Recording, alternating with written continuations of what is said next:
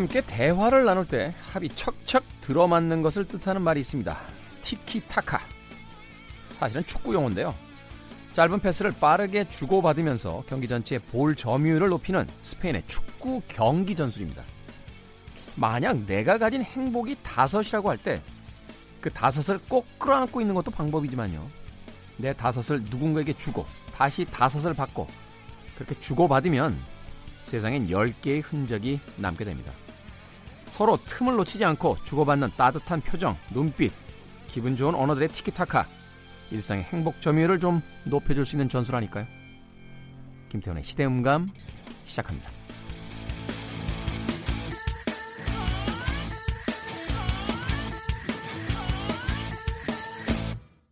그래도 주말은 온다. 시대를 읽는 음악 감상의 시대음감 김태훈입니다.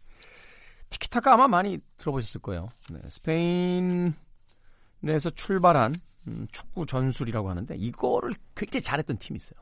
아스날이라고 하는 영국에. 네. 벵거 감독 왜 자른 거예요? 네?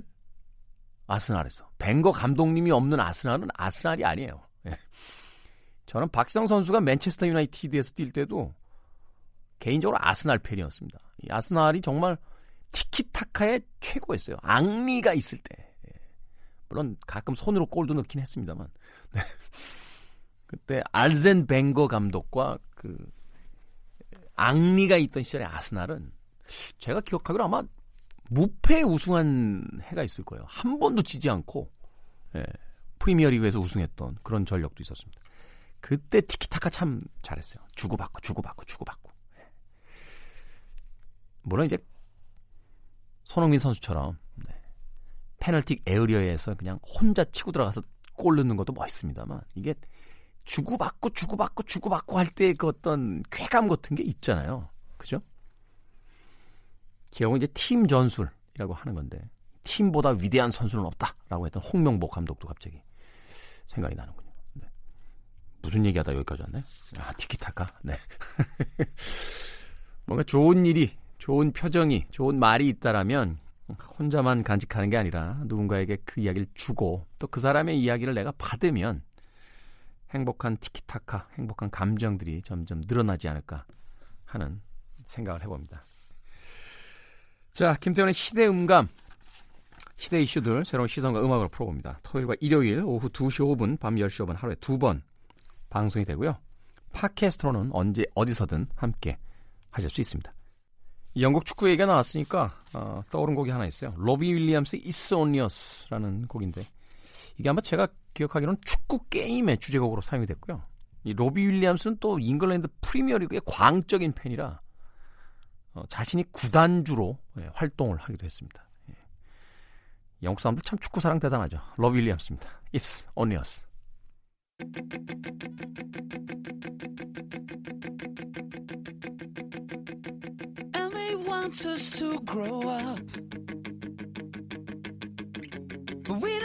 Want to get a job.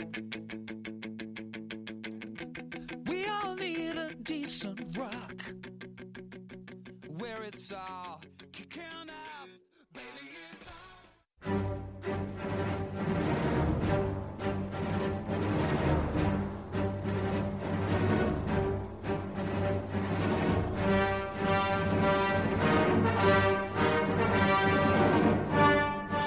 한국 영화계에는요 두 글자 제목의 영화가 흥행한다 하는 속설이 있습니다. 2014년 영화 명량이 1,500만 관객을 돌파한 이후 암살, 터널, 럭키, 곡성, 공조, 더킹 매년 두 글자 제목의 영화가 쏟아졌는데요. 여러분도 혹시 어떤 징크스 가지고 계십니까? 그런데 이런 이야기도 있죠. 징크스는 깨지라고 있는 것이다. 네. 우리 시대의 영화 이야기 무비 유환 최강희 평론가 나오셨습니다. 안녕하세요. 네, 안녕하세요. 머리 염색한 거 어떤 징크스 때문에 하신 겁니까? 아니 그냥 뭐 발악하는 거예요. 뭘 팔아 그래요? 팔아 아니? 좀안 늙기 위해서 발악하는 거예요. 제가 지난 시간에도 말씀드렸다시피 네. 20년만 버티면 150살까지 살 수 있거든요. 과학기술 발달으로 네. 그러니까 어쨌든 젊음을 최대한 길게 유지하기 위해서 예, 그렇게 하는 돈, 겁니다. 돈 벌어야 돼요. 공짜로 그렇게 해주지는 않을 거고요. 내가 보기엔 의료 보험 안 될 거예요. 그러니까 음, 20년 후에 우리 뇌를 음, 강동원이나 저 이소룡 몸에다 옮기려면 네. 돈이 많이 들 거예요. 그러니까 음, 근데 이게 수학 가속의 법칙이라는 게 있어요. 그게 네. 뭐냐면 가성비가 점점 이제 좋아진다는 얘기죠. 새로운 과학 기술이 오면 처음엔 비싸대. 그래서 이제 상류층 일부만 그걸 향유할 수 있는데 나중에 가면은 그게 굉장히 보편화되고 스- 뭐 거의 공짜에 가까운 가격이 된다는 거예요. 그, 그 법칙은 제가 모릅니다만 네. 강남 아파트의 법칙은 알아요. 아, 그 강남 아파트는 절대 계속 절대, 올라요. 예, 계속. 절대 안 떨어지겠지만 과학 기술은 다르죠. 과학 과학 기술은 예, 예. 휴대폰도 지금 뭐 예전에 비하면 많이 그 저렴해졌잖아요. 처음에 비하면. 그러니까요. 생각해 보면 네, 90년대 초반에 휴대폰이 나왔을 때도 100, 200 갔어요. 네. 그렇죠. 그렇죠. 그때 엄청 엄청난 금액이었거든요. 네. 그때 휴대폰이 있으면 그냥 부자였어요. 그러니까 음, 그 카페 같은 데서 이렇게 휴대폰을 탁 올려놓는 걸 보면 음. 옆 테이블에서 다 쳐다보죠. 우와 휴대폰 그렇죠. 막, 네. 막 이랬는데 지금도 100, 200 하지 않습니까? 100이 하는데 네. 그게 단말기 값이 그렇긴 한데 뭐 여러 가지 통신 요금제하고 이제 결합이 되면서 뚝 떨어지죠. 예, 뚝 네. 떨어지고 또 뭐 보상 판매 이런 것도 있고 또 그뿐만 아니라 인터넷 속도도 생각해 보세요. 뭐 3G 시대가 엊그제 같은데 지금 LTE 시대고. 예전에 네. 무슨 영화더라? 네. 그 영화를 보는데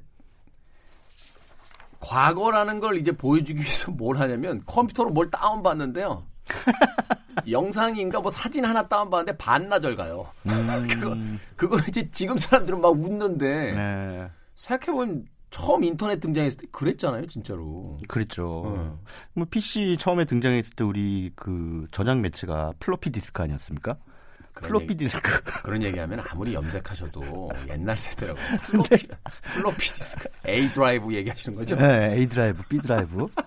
플로피 디스크 그것만 해도 지금 그때 당시에도 엄청 놀라웠거든요. 놀라운 왜냐면 기술이었죠. 데이터를 가지고 다닐 수가 있네? 그러니까 얇았어요 또. 예, 예. 근데 어. 요즘엔 USB.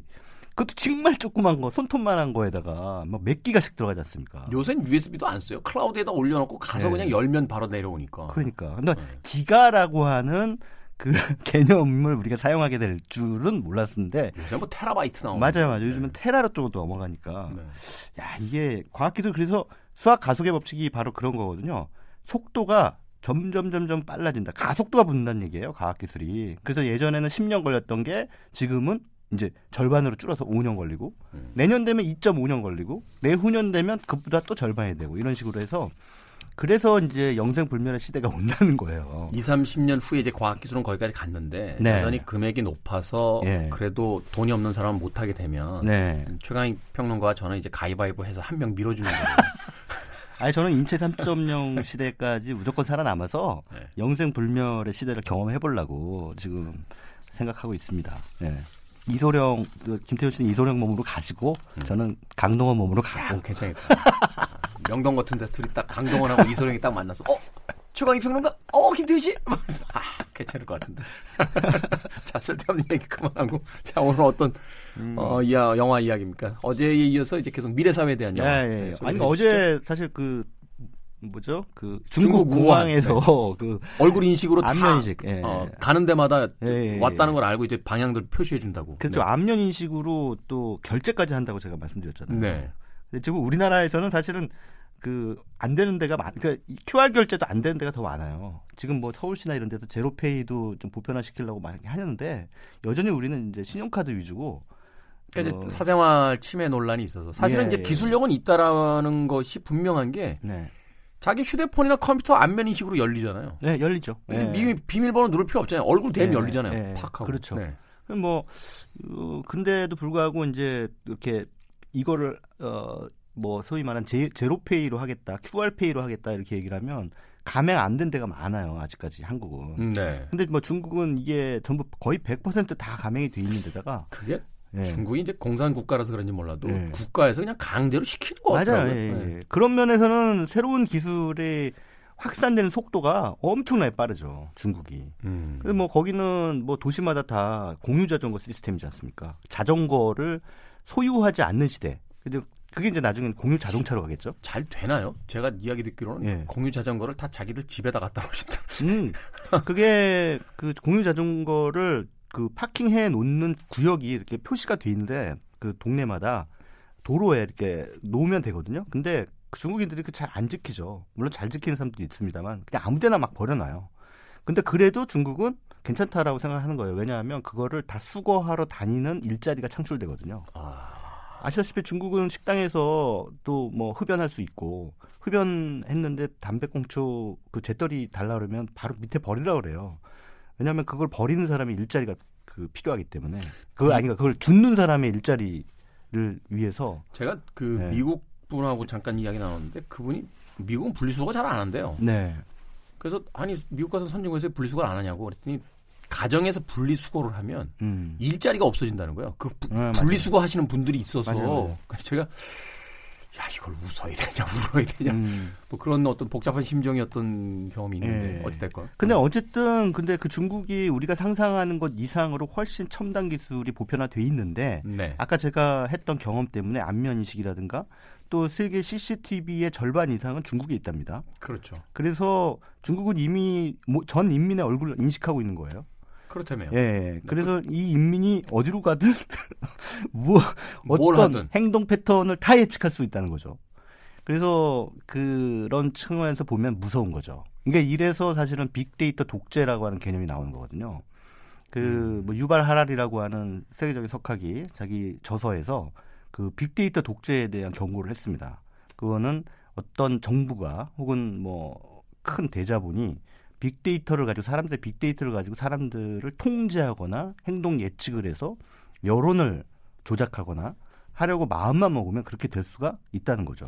사실 페이스북이라든지 네. 인스타그램 같은 SNS도 네. 그 제1 목적이 사람들의 데이터 수집이라는 맞아요. 거 아니에요. 네. 그리고 그 인터넷 전문가 그런 이야기를 하시더라고요. 인터넷상에서 무수히 많은 그 공짜 서비스들 결코 공짜가 아니다. 당신의 데이터가 당신이 지불한 금액이다. 그걸 가지고 기업들이 천문학적인 수익을 올리고 수많은 물건들을 팔아대고 음. 그게 되게 무서운 게 어떤 OTT 환경에서의 그 동영상 사이트라든지 또 SNS를 해보면요. 제가 어떤 물건을 하나 사면 그다음부터 거기에 관련된 광고가 엄청나게 뜨기 시작하고 맞아요. 네. 영화를 하나 보고 나면 그와 유사한 영화들이 네. 계속 권유가 되는 네. 이 알고리즘을 볼때 예, 예. 야 이거 참 무서운 거다라는 또 생각을 하게 되는데 맞습니다. 그래서 저는 그 추천 알고리즘이 아주 이제 짜증이 나요. 그러니까 계속 추천해 다른 걸 보고 싶어도 계속 그런 것만 추천해 주니까. 지난번에 야한 거 하나 봤더니 맨 야한 영화들만 계속 추천을 해서 제가 사람들 있는 데서 그거 열었다가 화들짝 놀라가지고 음, 그런 경우들 있잖아요. 그렇죠. 네. 네. 네. 그렇게 뭐 사실 어, 이 빅데이터 기술이라든가 전반적인 IT 기술의 에, 진일보 이런 급속도로 발전하는 그런 상황들이 자, 반드시 우리 일상에 그렇게 좋은 측면으로만 작용하는 건 아닌 것 같아요. 그렇죠. 예, 네. 그래서 뭐 크게는 앞서 말씀드렸다시피 빅데이터 독재의 어떤 위험도 우리가 염두를 해야 될 것 같고 근데 영화 이야기는 언제 합니까? 아 예 이제 해야죠. 근데 어쨌든 그 이런 그 미래 기- 과학 기술의 발달로 인한 부작용은 영화가 계속해서 이제 경고를 하고 있죠. 네. 근데 영화는 에, 결국은 뭐 아까도 어, 지난 시간에도 말씀드렸다시피 행복한 미래상은 절대 보여주지 않죠. 음, 그럴 거 뭐하러 영화를 만듭니까? 갈등이 있어야 영화죠. 그렇죠. 그래서 이제 뭐 그런 영화들을 쭉 보면은 미래 사회에 아 이건 있을 법하다라고 하는 느낌이 드는 영화가 뭐냐면 그녀라는 작품인데 아마 허. 많이들 들어는 보셨을 거예요. 보신 분들은 별로 없을지 모르겠지만 이 주인공이 조커잖아요. 그렇죠. 호아킨 와- 피닉스. 네, 와킨 피닉스. 예, 예. 이 호아킨 피닉스의 또 아주 명연기를 볼 수가 있는 그런 영화고 여기서 한 번도 얼굴은 등장하지 않지만 목소리로 스칼렛 요한슨이라는 배우가 등장을 하는데 목소리로 등장하는 이유는 스칼렛 요한슨이 바로 그 인공지능입니다. 인공지능 네. 로봇. 네. 근데 어, 목소리만 가지고 있는 인공지능 로봇이죠. 그래서 어, 이건 뭐냐면 그 데이트용 운영 프로그램이잖아요. 운영 프로그램이에요. 그러니까 뭐 그 주인공이 그 테오드르라고 하는 남자인데 너무 외롭게 살아가는 사람이에요. 음. 근데 좀 편안한 그런 인간관계를 맺고 싶고 연애도 하고 싶은데 그러기에 이제 이 사만다라고 하는 OS가 딱 자기한테 맞는 거죠. 근데 네. 이거는 뭐 마치 우리가 가지고 다니는 MP3 플레이어처럼 그런 단말기 안에 들어가 있어서 그 단말기와 무선으로 블루투스로 연결돼 있는 어 이어셋을 딱 그 차면 착용을 하면 이 단말기 안에 들어가 있는 OS와 내가 대화를 나눌 수 있는 음. 근데 그 OS가 바로 스칼렛 요한슨이 목소리 연기를 한 네. 그 인공지능 여성이에요.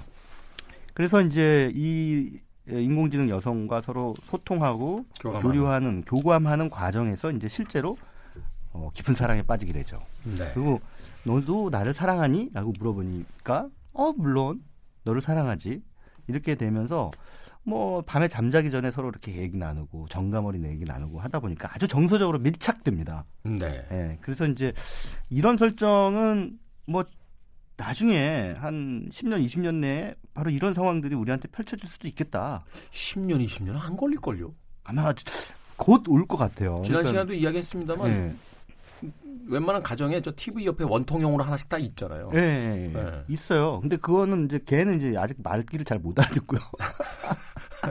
조금 더 심오한 대화를 나눌 수 있는 그런 인공지능이 뭐 얼마 걸리지 안 있으면. 나올 것 같아요. 음. 근데 그렇다면 만약에 이 영화의 설정처럼 음, 나한테 그 여자친구를 대체할 만한 혹은 남자친구를 대체할 만한 OS 운영 체계가 등장해서 교류할 수 있다.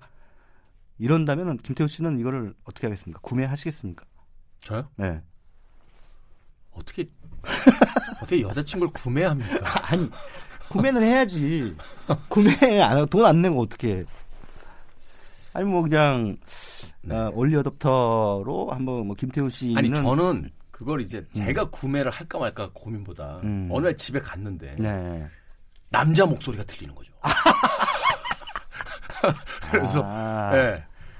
어, 음, 그때 네. 충격이 더 클 것 같아요. 음. 어, 인사해. 아, 오늘부터 같이 살기로 한 사람이야.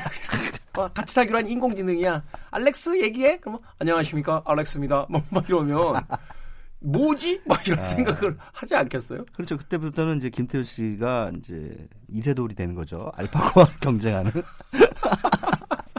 저기 최강의 평론가 뭐 남 얘기하듯이 그러지 마세요.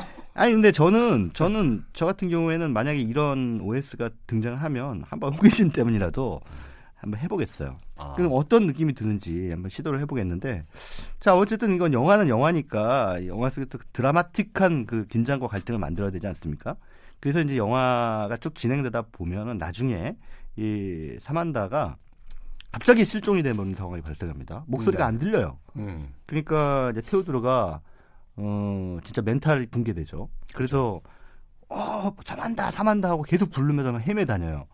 근데 한, 한 10분 있다가 사만다가 돌아옵니다. 복귀를 해요. 목소리가 음. 들리는 거죠. 그래서 도대체 어디 갔다 왔냐? 했더니 OS 뭔가 그 구, 오류가 있어서. 어, 오류가 있어서 뭐 고치러 갔다 왔다.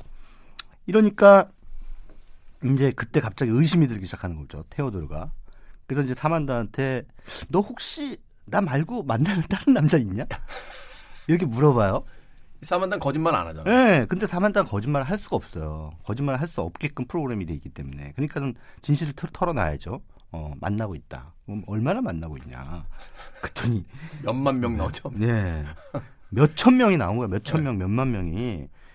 아, 이게 가능하죠. 왜냐하면 인공지능이니까 용량이 얼마나 큽니까. 그렇죠. 그러니까는 뭐 고객이 테오드로 한 명이겠습니까? 음. 동시에 수만 명의 고객을 상대할 수가 있는 거예요. 그리고 그럴수록 더이 사만다가 얘기하는 건 나는 사랑을 하면 할수록 용량이 커진다. 음. 이게 바로 인공지능의 자기 학습이거든요.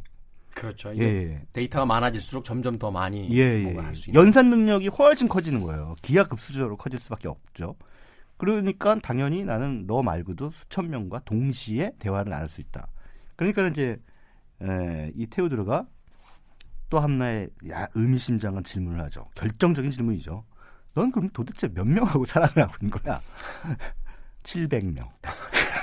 아주 드라이하게. 네. 700명. 그러니까는 이제 완전히 테오드러는 어, 어리 나, 어, 먹, 넋이 나간 거예요. 어떻게 700명하고 동시에 사랑할 수가 있냐? 음. 그게 무슨 사랑이냐? 그랬더니 그게 나야 라고 얘기합니다. 사만다가. 네. 근데 인공지능이니 당연히 700명하고 동시에 사랑할 수밖에 없는 거지. 소- 사랑할 수 있고 또 그 700명하고 사랑을 나누다 보면 그게 어, 내일은 1,400명이 되고 내일 모레는 2,800명 2,800명이 되는 거예요. 음. 그러니까 그런 방식으로 갈 수밖에 없다라고 하는. 그래서 사실은 인공지능과 인간이 어떻게 관계를 맺고 상호작용할 것인가라고 하는 화두를 탁 하고 던져주는 거죠. 네. 이 영화는. 어, 그, 이, 만약에 이 영화 같은 상황이 되면, 그래서 제가 보기에도 지금 현재도 그렇지만 많은 분들이 조금 혼란에 빠질 것 같아요. 정신적인 혼동이랄까요? 음. 저 인공지능, 이 너무나 많은 것들이 인공지능에 의해서 어, 좌우되는 이 시대에 도대체 인간의 그 미덕이라고 할 수 있는 것은 도대체 무엇인가? 무엇인가? 인간만이 누릴 수 있는 미덕이 뭔가라고 하는 거에 대한 화두가 우리에게 던져지겠죠. 그거는 곧 던져질 테고 또 지금도 4차 산업혁명 시대를 통과하면서 많은 학자들이 그 인간만의 미덕과 가치가 무엇이고 우리는 인공지능 시대에 어떻게 해야 어떻게 이 시대를 우리가 뚫고 나갈 것인가라고 하는 점에서 아주 흥미롭게 화두를 던지고 있는데 참고로 뭐 많은 분들이 아시겠습니다만 4차 산업혁명 시대에는 에, 4C, 4C라고 하는 그 개념이 있습니다. 네 가지 C를 겸비한 분이 그런 사람들이 성공한다. 예, 예, 성공을 거두는 거. 아니 성공을 거두는 걸 떠나서 버틴다라는 얘기죠. 사씨가 뭡니까? 4C가 이제 C가 4개인데 일단 첫 번째 C는 커뮤니케이션이에요. 대화. 소통 능력, 소통 대화. 능력. 같은 인간과 대화할 수수 있는, 있는 능력입니다. 기계하고 대화하는 능력이 아니라 인간끼리 대화하는 능력. 그 다음에 콜라보레이션입니다. 협동. 협동이 되네요. 누군가와 같이 어, 협업할 수 있는 미덕을 갖추고 있느냐. 음. 개인화되고 자기만 알고 이기적인 이건 아까 김철 씨가 얘기한 착한 사람이 살아남는다고 똑같은 거죠. 네. 그 커뮤니케이션과 collaboration이 잘 되는 사람 착한 사람이거든요. 그 다음이 creativity예요. 창의성. 창의성. 네, 뭔가를 만들어내는 거. 그리고 critical thinking. 비판적 사고입니다. 음, 다 받아들이지 않는 거. 네, 예, 예. 뭔가 거리를 두고 이것이 참인지 거짓인지 계속 의심할 수 있는 능력을 가진 사람들. 이미 수천 년 전에 맹자님이 그랬어요. 네. 책에 있는 걸 다 믿는 건 책을 안 보느니만 못하다고. 네. 그렇죠. 그러니까 지금 왜냐하면 어, 우리에게 무수히 많은 엄청난 정보가 들어오거든요. 네. 정보의 홍수 속에 우리가 살아가는데 그 정보의 홍수 속에서 무엇이 참인지 거짓인지를 계속 가늠하면서 의심하는 자만이 창의력을 발휘할 수 있다는 얘기죠. 다 믿어버리면 그냥 매몰돼 버리거든요. 그래서 이 사시는 상당히 중요한 4차 산업혁명 시대의 미덕이고 인간만이 가질 수 있는 가치이기 때문에 이 방송 들으시는 분들 가운데 혹시 그 자녀를 두신 분들은 예, 이 차원에서 교육을 좀 시켜야 된다. 어디 뭐 스펙 늘리려고 엄청나게 영어 공부 시키는 게 영어 보시고 아니라. 뭐 학원 보내고 뭐밤막 12시까지 넘게 막 그렇게 혹사시키느니 이런 이 미덕 제가 말씀드린 이 네 가지 미덕을 갖춘 어, 존재로 커 나갈 때 미래 사회의 인재가 된다. 이렇게 음. 말씀을 드리고 싶습니다. 그러네요. 뭐 엘빈 토플러의 이야기처럼 한국 학생들은 미래엔 쓰지도 않을 공부를 열심히 하고 있다라고 돈 들이고 시간 들여가면서 네. 했던 이야기도 있는데 네. 영어 공부가 중요한 게 아니라 아이들이 얼마나 이제 바르게 살아갈 수 있게 하느냐. 그래서 네. 자신의 과거가 자신의 미래를 발목 잡지 않는 그렇죠. 그리고 여러 사람들과 같이 네. 살아갈 수 있는 인격체를 키우느냐. 이게 공자님 말씀 같은 이야기가 아니라 어, 진짜 미래 사회의 경쟁력이다 하는 이야기. 음, 저는 뭐 예전에 중고등학교 다닐 때 영어 공부 나름대로 열심히 하고 제가 미군 부대 출신이기도 해서 영어회를 꽤 하는데 그 영어 잘하면 뭐합니까? 한번 써본 적도 없고 요즘 들어서 좀 미국이나 뭐 이런데 서구권에 가면 유럽이나 가면 다 이 통역기가 다 해줘요. 이 휴대폰 통역기로 다 하거든요. 주말에 이태원 한번 가시죠. 아니 그래서 내가 영어를 왜 공부했지? 번역기가 다 해주는데 뭐 이런 생각이 드는 거예요. 그래서 지금도 뭐 가끔 가다가 뭐 TV에서 그 영어 회화 광고 나오잖아요. 그러면 저거 왜 쓸데없이 저거 뭐 이런 생각이 드는 거예요. 저는. 이 의견은 최강희 평론가의 개인적 의견이며 KBS의 그 입장과는 전혀 무관하다는 걸 다시 한번 제가 여기서 청취합니다. 하는 모든 100% 모든 말은 다 제 개인적 의견이에요. 음악 듣고 오겠습니다. 영화 허에서 나왔던 짧은 곡이긴 한데 임팩트 있었던 곡이죠. 어, 문송.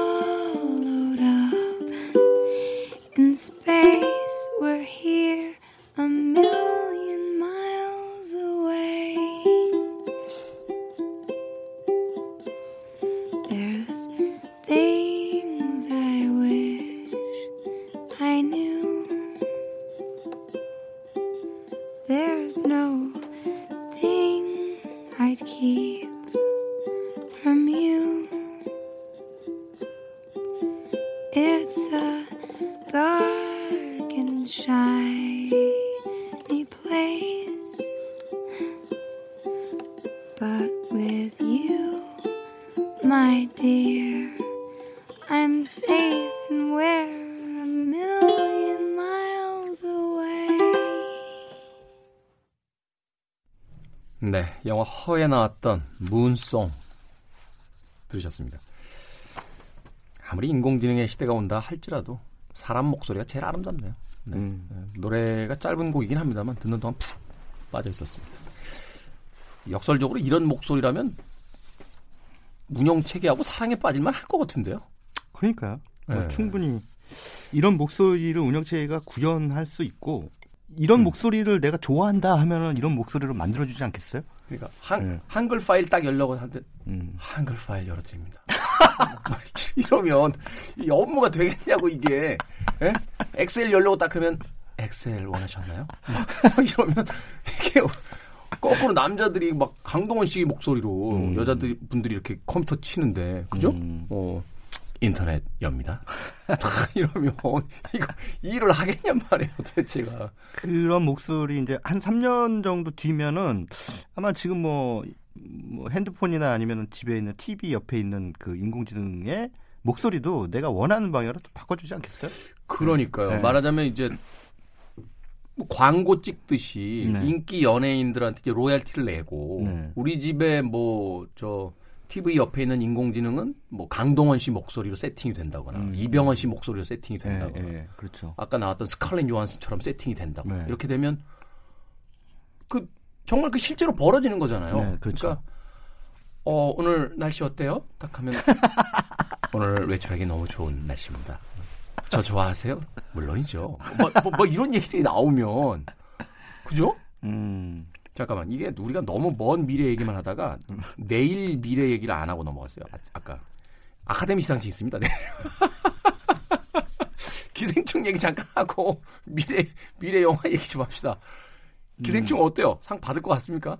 아니 확률적으로는 뭐 100%죠. 외국어 영화상? 예, 예. 왜냐하면 그 지금까지 어 외국어 영화 중에 작품상 후보로 오른 영화는 예외 없이 100% 외국어 영화상 받았거든요. 아, 이렇게 작품상 후보로 오른 작품 중에 외국어 영화상하고 이제 같이 올라 있으면 네, 네, 그렇죠. 100% 외국어 영화상은 줬다. 그렇죠. 어. 그러니까 작품상 후보에 오른 영화를 반드시 외국어 영화상 후보에 올려요. 음. 그리고 반드시 상을 줘요. 음. 지금까지 그래왔습니다. 그러니까 지금 그런 영화들이 뭐 일테면 이탈리아 영화죠 로베르토 베니니의 인, 인생은 아름다워. 네. 또 일 포스티노, 음. 그다음에 와호장룡, 와호장룡. 그다음에 아무르, 아무르. 로마, 그리고 이번 작품 기생충 이렇게 돼 있습니다. 근데 앞에 제가 언급했던 모든 영화들이 다 그런 방식으로 상을 받았습니다. 이번에 안 주는 게 오히려 더 이례적인 거죠. 이례적인- 만약에 안 주면 예, 예, 안 주게 그냥 되면. 뒤통수를 치는 거죠. 음. 그렇지 않은 이상은 전통적으로 다 좋았기 때문에 뭐 저는 99.9%는 외국 영화상 정도는 받지 않을까. 그리고 플러스 알파로 뭐 이를테면 지난 작년에 그 로마란 영화가 외국 영화상 받으면서 감독상 받았거든요. 네. 또 그런 영화들의 사례도 있기 때문에 본상 중에 지금 뭐 여섯 개 부문이 올라가 있기 때문에 작품상, 감독상, 각본상, 예. 편집상, 미술상, 외국어 영화상 이렇게 돼 있는 거잖아요. 그리고 작품상까지는 저희가 받긴 힘들더라도 평론가들 이야기를 네. 들어보니까 다른 부분은 몰라도 각본상과 미술상은 좀 가능성이 높지 않냐 뭐 이런 이야기 하더라고요. 음, 각본상하고 미술상도 예 가능성이 있죠. 예, 음. 충분히 가능성이 있고 아니면 뭐 진짜 이 중에서 가장 그래도 값진 상이라고 한다면 작품상이겠으나 값, 작품상을 받은 확률은 제가 보기엔 크지는 않은 게 이것도 역시 아카데미는 확률적으로 또, 예, 예. 미국적 가치를 가진 맞습니다. 뭐 이런 영화들에게 주니까. 그러니까 어, 외국어로 돼 있는데 어, 상을 받은 작품상을 받은 사례는 지금까지 딱 한 번 있어요. 그게 바로 마지막 황제입니다. 아, 마지막 예, 황제. 예, 마지막 황제인데 그 영화는 중국어로 돼 있잖아요. 그렇죠. 근데 상을 받았어요. 근데 상을 받은 이유는 그 영화는 사실 미국 영화예요. 감독도 그 어, 감독은 이탈리아 이탈리아, 이탈리아 사람이지만 서양 영화잖아요. 예, 예, 예. 근데 제작사 미국이에요. 그래서 그렇죠. 이제 미국 영화이기 때문에 국적성으로 봤을 때 미국 영화에 상을 준 거예요. 사실은 동양 관객들에게는 좀 욕도 먹었잖아요. 왜 음. 과도한 오리엔탈리즘이다. 맞아요. 막 해가지고 예, 욕도 예. 먹기도 했는데 예, 어, 예. 그 작품은 이제 미국 영화로 본 예, 게 맞다. 예. 미국 자본으로 만들었기 때문에. 맞습니다. 그래서 미국 영화가 아닌 작품에 한 번도 상을 준 적은 없어요. 작품상을. 음. 그래서 작품상은 좀 기대하기는 다소 어렵지 않을까 이렇게 생각이 들지만 감독상이나 각본상 이런 다른 부문의 상들은 충분히 받을 만 한 상황이다. 이렇게 네. 보여지는 거죠. 그렇죠. 뭐 봉준호 감독이 이야기했습니다만 로컬 영화제니까요. 네. 음. 지역 뭐, 영화제니까. 네, 맞습니다. 뭐 지역 영화제에서 상 받으면 물론 이제 경사죠. 물론 한국 영화의 경사이긴 합니다만 어, 한국 영화의 가치가 위상이 뭐 갑자기 올라간다라고 그 이렇게 확대 해석할 필요는 없어요. 상을 받는 건 물론 좋은 일이긴 합니다만 네. 그 과거에 우리가 네. 이제 선진국 선진국이라고 막 부르짖던 70년대 80년대 생각해 보면 올림픽에서 금메달도 따야 되고 네. 세계 무슨 스포츠 경기도 하나 개최해야 되고 네. 에베레스트에도 한 명 올라가야 되고 뭐 이런 그렇죠. 지표 같은 걸 만들었었잖아요. 그런 식으로 노벨상도 하나 받아야 되고 뭐 아카데미에서 음. 상도 하나 받아야 되고 빌보드 차트 1위도 해야 되고 뭐 음. 이런 것들을 어떤 국력의 어떤 지표로 삼는 거는 요즘 시대에 잘 안 맞는 것 같아요. 네. 자 이외에도 뭐 단편 다큐 부분에 이승준 감독의 부재 기억도 올라 있는데 기대를 좀 해보도록 하겠습니다. 자 아카데미 이야기 여기까지 하고요. 어, 앞서 이야기에 이어서 이제 미래상을 보여주는 영화 어떤 영화로 또 가봅니까? 어, 이것도 이제 인공지능 로봇에 대한 얘기인데요. 여성 인공지능 로봇. 이제 앞서서 제가 그 그녀라는 영화에서 그 스칼렛 요한슨이 연기한 사만다는 인체가 없는 거죠. 그냥 컴퓨터 운영 체계잖아요. 네. 근데 이제 엑스 마키나라는 영화를 소개해 드릴 건데 이 작품에서의 에이바라고 하는 인공지능 로봇은 인체가 있어요.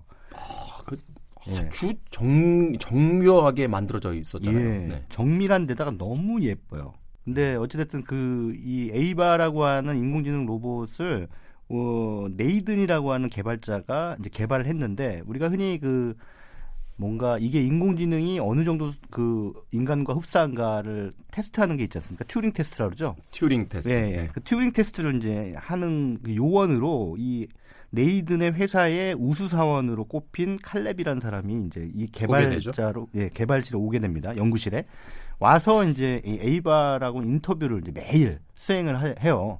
그게 바로 튜링 테스트죠. 네. 어느 정도 그 인공지능의 수준이 올라가 있는가라고 하는 것을 이제 하게 되는데 이 튜링 테스트를 하는데 이제 중간에 이제 이건 뭐 영화적 설정이긴 합니다만 어떤 발전 시설의 오류 때문에 하루에 한 번씩 정전이 될 때가 있습니다. 한 5분 정도. 음. 팍 하고 불이 꺼지면 예, 이 인터뷰 상황을 CCTV로 지켜보고 있죠. 네이든이. 네. 근데 CCTV가 꺼지죠. 동시에 꺼져버려요. 그러니까 이제 개발자가 이걸 얘의 상황을 지켜볼 수가 없는 상황이 되는 거죠. 그때 이제 둘이 비밀 얘기. 맞습니다. 이때 에이바가 아, 꼼수를 피죠. 어. 아, 이게 꼼수를 피우는데 그 꼼수가 그냥 뭐 지금부터 자 꼼수다라고 하- 얘기하는 게 아니라 감정적 꼼수를 피웁니다. 내가 사실은 개발자 때문에 힘들어. 그렇기도 하고. 너나 좋아하지? 어, 그렇죠. 그런 식으로 이제 이 칼렙을 은근슬쩍 유혹하는 거예요. 네. 그러니까 칼렙이 넘어가죠. 그래서 나중에 이제 정말 에이바가 인공지능임에도 불구하고 사랑하게 되는 그런 너가 정말 나를 사랑한다면 내가 이 연구실을 탈출할 수 있도록 도와줘. 도와달라. 이렇게 얘기를 하니까 또 칼렙이 안 도와줄 수가 없지 않습니까? 나 같아서 도와줬을 거야. 알리시아 비칸데르가 연기하는데 예. 정말 아름답습니다. 네. 근데 이게 사실은 칼렙 입장에서도 이제 혼란스러운 거예요. 아 얘는 인공지능인데 인간과 똑같은 감정을 가졌네. 네. 예. 그러니까 어떻게 얘는 인간이야 도대체 로봇이야. 이런 음. 그 혼란 상황에 빠지고 심지어 자기 자신도 혼란에 빠져요. 나는 로봇인가 인간인가. 이거는 사실 인공지능이 굉장히 많이 발달한 상황에서 어, 제가 지난 시간에도 말씀드렸다시피 기술이 인간을 초월하면서 결국 인간 자체가 사이보그가 될 수도 있다라고 하는 전제를 과학자들이 말을 하고 있거든요. 사실 이런 네. 주제는 예전에 우리들이 봤던 그 어린 시절의 애니메이션에도 있었잖아요. 네. 은하철도 999 같은 거 네. 영화 보면 철이가 이제 기- 영원히 살기 위해서 기계 인간이 되기 위해서 혹- 음. 그 행성으로 가는데 음. 그 마지막에 이제 막 갈등하잖아요. 예. 그 기계로 인간이 되는 게 과연 인간인가 아닌가 음. 막, 막 이런 갈등하고. 그렇죠. 근데 저는 뭐 그렇게라도 제가 그 수명을 연장할 수 있으면 뭐 언- 언제든지 예. 그냥 뭐 저는 그래요. 인간의 육체도 사실은 어, 정밀한 사이보그다. 정, 정밀한 유기체죠. 예 예 예 예, 네. 예. 그렇게 생각을 하기 때문에 그걸 그냥 우리가 개념을 좀 바꾸면 아주 정밀한 무기체로 바꾸는 거다. 이렇게, 생각, 그렇죠. 이렇게 생각할 수 있으니까. 네 맞습니다. 그러니까 네. 어 그거를 이제 생물적 진화에서 비생물적 진화로 넘어간다 이렇게 얘기를 하거든요. 음. 그러니까 기계는 비생물이잖아요. 그래서 그러니까 생물적 진화의 단계의 종착역은 결국 비생물로 이제 이전되는 거다 이렇게 아, 과학자들 얘기를 하는 겁니다. 그래서 이제 그게 이제 인간과 그 로봇이 서로 이렇게 만나는 지점 을 바로 이제 이 영화 엑스 마키나가 이 에이바라고 하는 존재를 통해서 보여주고 있는데 근데 이제 의미심장한 게 뭐냐면 여기서 이제 에이바가 음 사실은 그 자기 개발자를 죽이고 네. 어, 거기를 탈출하죠. 탈출할 때 칼렙의 도움을 받아서 탈출하는데 칼렙과 우리 같이 도망가자. 음. 아, 이렇게 얘기를 합니다만 결국 칼렙을 배신하죠. 예. 영화 결말을 너무 다 얘기해 주시는 거 아니? 어차피 제가 말씀드려도 뭐 어차피 이 영화 개봉했을 때 7만 명밖에 안 봤어요. 7만 명밖에 안 봤어요? 예. 저, 저, 야, 저 이 영화 봤는데. 그러니까 그 7만 명 안에 든 분이죠. 어. 그리고 사실은 뭐 김태훈 씨도 어, 누차 여러 차례 말씀드립니다만 줄거리 알고 봐도 예, 재밌죠? 재미있어요. 어, 그러니까 그 사실은 우리가 영화 보기에 대해서 좀 과도하게 이야기하는 게그 스포일러 하지 마라라고 음. 하는데 우리가 케이블 TV 같은 데서 봤던 영화 다시 보면 더 재밌는 경우가 더 많잖아요. 그러니까 결국은 여기까지만 할게요. 줄거리를 조금 그 어느 정도 알고 보면은 이제 줄거리 외의 것 다른 것들이 보이니까요. 네. 그래서 어쨌든 기만을 하게 된다는 거죠. 그래서 이 에이바가 기만을 알고 있다는 거. 음. 이건 투링 테스트를 완벽하게 통과한 겁니다. 그러니까 속임수를 쓸 수 있다. 예, 예, 예, 예. 네, 인공지능이. 예. 음. 속임수를 쓰는데 감정적 속임수를 써요. 음. 사랑하는 척하는 거죠. 아, 이 얼마나 인간적입니까? 진짜 인간적이네요. 사랑하는 척하는 거. 그러니까 예. 사랑하는 게 인간적인 게 아니라 사랑하는 척하는 게 인간적인. 그렇죠. 너는 결국 이 내가 너한테 사랑을 하는 척한 거에 속았어. 라고 하는 거를 칼렙한테 일깨워줌으로써 에이바라는 인공지능은 완벽하게 인간화됐다는 거를 입증해 보인 거죠. 이 역설이죠. 예. 앞서 소개해 주셨던 허 같은 영화에서 예, 그냥 예. 남자를 사랑하는 음. 그게 아니라 예. 사랑하는 척 하는. 무섭네요. 예, 예. 무서워요. 섬뜩하기도 하면서 영화 보면 야, 이 인간이라고 하는 거, 인간성을 그 어떤 그 인공지능 리- 로봇을 통해서 이렇게 보여주는 거울과 같은 역할을 이제 이 영화에서 에이바라고 하는 여성 로봇이 하고 있는데 결국 이 영화는 인공지능 시대에 대한 경고임과 동시에 인간성에 대한 통찰이구나. 음. 예, 바로 저 인공지능을 통해서 우리 인간에 대해서 논평하고 있는 영화구나라는 생각을 이제 하게 되죠. 그죠. 사실은 이제 터미네이터 같은 미래를 다루는 영화에서 네. 기계들이 막 인간을 공격하고 총 쏴대고 네. 막 세상을 부시고 이런 거는 사실 그렇게 무섭지 않았는데 예. 이 엑스마키나에서 그 마지막 장면에서의 그 어떤 섬뜩한 눈빛 네. 같은 것들을 보면 로봇이 지어 보이는 네. 그러니까 앞서 이야기하신 것처럼 인간을 사랑하는 게 아니라 사랑하는 척 할 수 있는 로봇의 음. 어떤 이 존재 하나만으로 사실은 그 아놀드 아저씨가 그 터미네이터에서 그렇게 많은 걸 다 부시면서도 만들지 못했던 공포를 네. 그 밀폐된 연구실 하나에서 그 인공지능이 만들어내는 걸 보면서 미래에 대해서 참 여러 가지 생각을 하게 됐습니다. 네. 그래서 뭐 인공지능 로봇을 이제 앞으로 어떻게 인류의 인공지능 로봇이 기여를 할 것인가, 혹은 반대로 이것 때문에 인간들이 에, 조금 더 불우한 그다지 좋지 않은 상황으로 내몰릴 수도 있지 않을까라는 그 우려 네. 낙관과 걱정이 동시에 교차하고 있는데요. 근데 저는 그렇게 생각해요. 그 채피라는 영화도 있는데 그 채피에 보면은 인공지능 로봇이 경찰을 대신하는데 그 네. 중에 한 고장난 로봇이 갱들의 손에 넘어가요. 그러면서 이제 문제가 예, 네. 그래서 이제 그 소위 말하는 학습 효과를 통해서 그 인공지능 로봇이 어그 갱이 돼 버리는 거예요. 원래는 경찰 로봇인데. 어. 근데 경찰 로봇의 외형을 가지고 있으나 갱이기 때문에 이제 각종 범죄에 악용이 되죠. 근데 그런 상황들을 통해서 결국은 인공지능 로봇을 인간이 어떻게 활용할 것이며 우리 어, 우리 삶에 어떻게 긍정적으로 영향을 미치게 할 것인가는 인간들이 결정할 문제죠. 근데 인간들이 제대로 결정을 못 한다면 이제 큰일 날. 어떻게 보면은 그 터미네이터가 어, 예상하는 미래의 상황이 펼쳐질지도 모릅니다. 로봇은 아닌데 이제 네. 미래 상을 다뤘던 그 한 단막 형식의 애니메이션을 본 적인데 제목이 요거트가 세상을 지배할 때요. 음, 인공지능을 가진 요거트가 탄생하는데 인류가 완벽하게 행복하게 살 수 있는 매뉴얼을 만들어 줘요. 음, 그리고 그 다음 나레이션이 정말 끝내줬어요. 음, 늘 그렇듯이 인간은 그대로 하지 않았다. 그래서 지구가 지구가 몰락하는 얘기. 음, 그러니까 아무리 완벽한 뭔가를 던져줘도 네, 인간이란 존재는 그걸 그대로 하지 않는다. 음, 거기다 이제 자기의 어떤 욕심도 집어넣고 뭐 어, 이건 내 쪽으로 좀 더 유리하게 만들려고도 하고 이거는 내 생각은 다른데 뭐 이렇게 하다 보니 결국은 망했다. 뭐 음. 이런 얘기를 하는 걸 보면서 이게 실수 아니 실수가 터졌었는데 그렇죠. 완벽한 뭐, 예, 와- 완벽한 기술이 중요한 것이 아니라 네. 그것을 어떻게 운영할까에 대한 인간에 대한 문제다라는 것을 다시 한번 전해주는 영화였다라고 설명을 해줬습니다. 뭐 이거는 그냥 그 뜬구름 잡는 장 얘기가 아니라요. 지금 우리가 당장 뭐 20세기 중반에 개발된 핵폭탄 있지 않습니까? 우리 딱 한 번 전 인류적으로 딱 한 번 사용하고 말았는데 그거 앞으로 사용 누군가 하기로 마음 먹으면 하는 거잖아요. 그러면 인류가 절멸하거든요. 그러니까 그런 것처럼 똑같은 가공할 과학 기술이라도 인류가 어떻게 하기로 마음 먹느냐에 따라 그것이 오히려 또 다른 그 또 다른 그 핵과 관련된 여러 가지 다양한 어 긍정적인 기술로 활용될 수가 있는 거고 안 그러면 인류가 절멸할 수도 있는 거고 그거 왜 가지고 있는 거예요, 도대체? 그냥 뭐 어찌 할 바를 몰라서 가지고 있는 것 같은데 그게 만들어 놓고서 이거 이거 어떻게 해야 되지? 하고선 그냥 전전긍긍하고 있는 거잖아요, 다들. 그렇죠 그냥 어느 날 하루 딱 날 잡아서 야 2021년 1월 1일자로 다 없애자. 딱 음. 하면 딱 없애면 되는데 음. 그러면서 또 속으로는 쟤는 하나 남겨놓지 않을까? 뭐 그렇죠. 이런, 생각을 또 해서 아, 그렇죠 참 인간이란 존재에 대해서 여러 가지 생각을 하게 만듭니다. 예.